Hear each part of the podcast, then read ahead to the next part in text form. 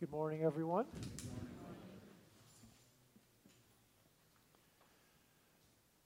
What is ordinary and what is extraordinary? If we were to summarize Jesus' life, most would say he was a great teacher. He did many miracles. He died and rose from the dead. We tend to think these things were ordinary for Jesus because we have heard them so often. We overlook that each of these elements of Jesus' life is exceptionally significant and is, in fact, extraordinary. If we assume we already heard the story, then that which is supposed to be extraordinary becomes ordinary and at times even boring. At first reading, we may think today's gospel is just another ordinary day in the life of Jesus. He heals a woman who was sick for 12 years, who had spent all her money trying to get better, who did not find anyone to help her, but Jesus heals her immediately. We assume, because we've heard this gospel, and we've heard similar gospels so many times, that that's normal for Jesus. So this great event does not move us in the same way that it should. Then today's gospel tells us that Jesus then went on to raise from the dead a 12 year old girl. We sometimes overlook how extraordinary these are because we assume they are ordinary once again for Jesus. When we read the Bible, we always need to read it with fresh eyes. That is, read it as if we have never heard we have just read before. We must realize that what we may have gotten used to seeing as ordinary is, in fact, extraordinary at so many levels. First, let's get surprised and excited that Jesus healed a woman who was sick for 12 years and then went on to ri- raise from the dead a 12 year old girl. Both within an hour. That's quite extraordinary. Let us also remind ourselves this is both extraordinary and very impressive. Let us also remind ourselves that Jesus did not just walk around trying to impress people, but he did these things to show us that God's love, mercy, and power is revealed through him. That would be amazing enough and could keep us marveled for a very long time. However, what Jesus did in his life not only is extraordinary, it is followed by a series of extraordinary events that are even more extraordinary.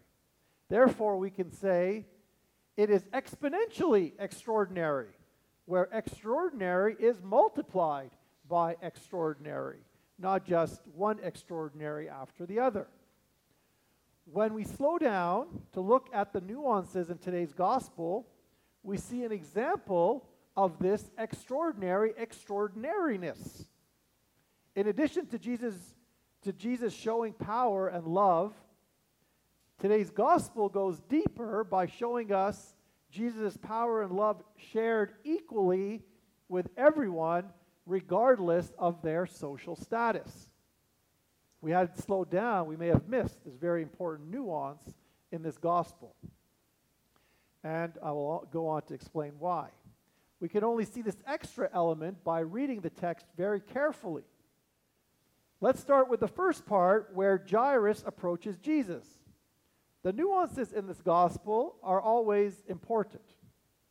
St. Luke tells us Jairus is a ruler of the synagogue who was an official appointed by the elders to look after the building, its contents, and its arrangements for worship.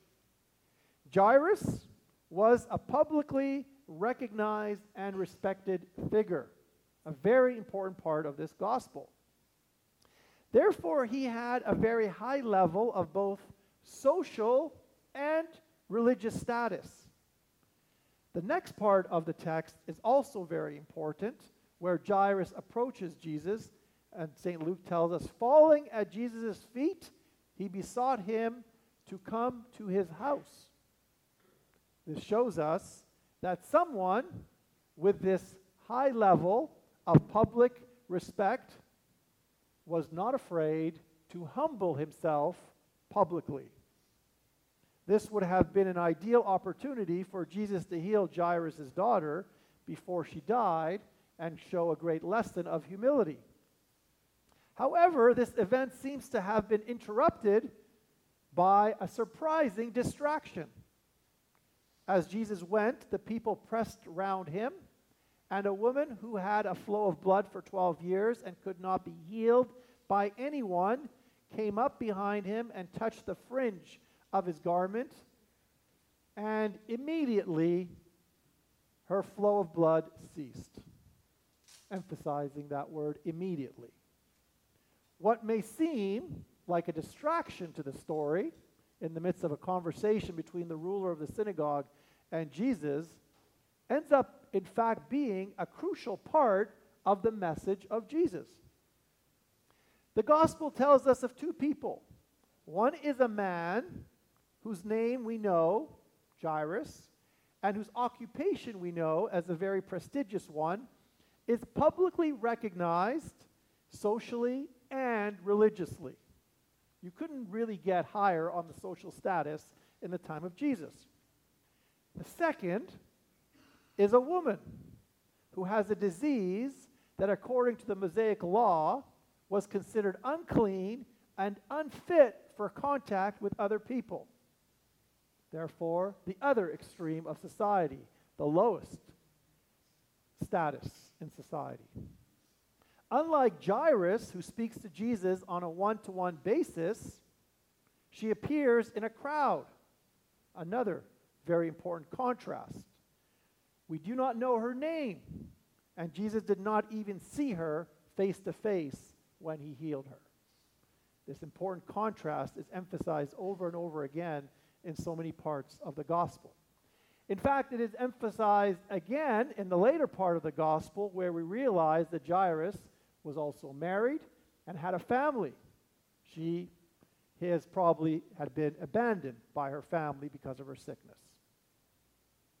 This is one of the many social and religious contrasts that St. Luke makes to emphasize that despite the social and religious categories we put people in, Jesus sees everyone with absolute equal dignity and respect.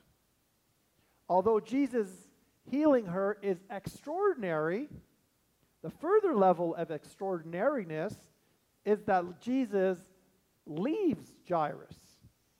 He leaves Jairus' request and gives priority to a miracle for an unknown and an outcast woman. We cannot overlook these details because, in addition to this being a random healing account, it in fact teaches us a greater lesson that we all stand equally before God. We may create categories for ourselves and for others, but the gospel of today te- tells us that God does not. We may think that some are more worthy of God's love and mercy, but today's gospel tells us, and Jesus manifests, exactly how God sees every single one of us with equal dignity and honor. Jesus, in fact, tells us in Matthew chapter 11 Come to me, all who labor and are heavy laden, and I will give you rest. When we hear this word all, do we realize that it applies to all, every single one of us, regardless of what stage we are in our life, regardless of where we are, regardless of how others may think of us either in a high state or a low state. By the end of the gospel, Jesus heals the woman and brings back to life Jairus' daughter. When we hear this gospel, do we think this is ordinary, extraordinary, or extraordinary extraordinariness? The gospel illuminates God's love. The gospel brings to life how Jesus' every action is a manifestation of God's mercy. The gospel also reminds us to welcome God's love and mercy in our life and to extend it to the life of everyone around us. When we do this, We will appreciate how Jesus made the extraordinary ordinary and how he teaches us to make the ordinary very extraordinary.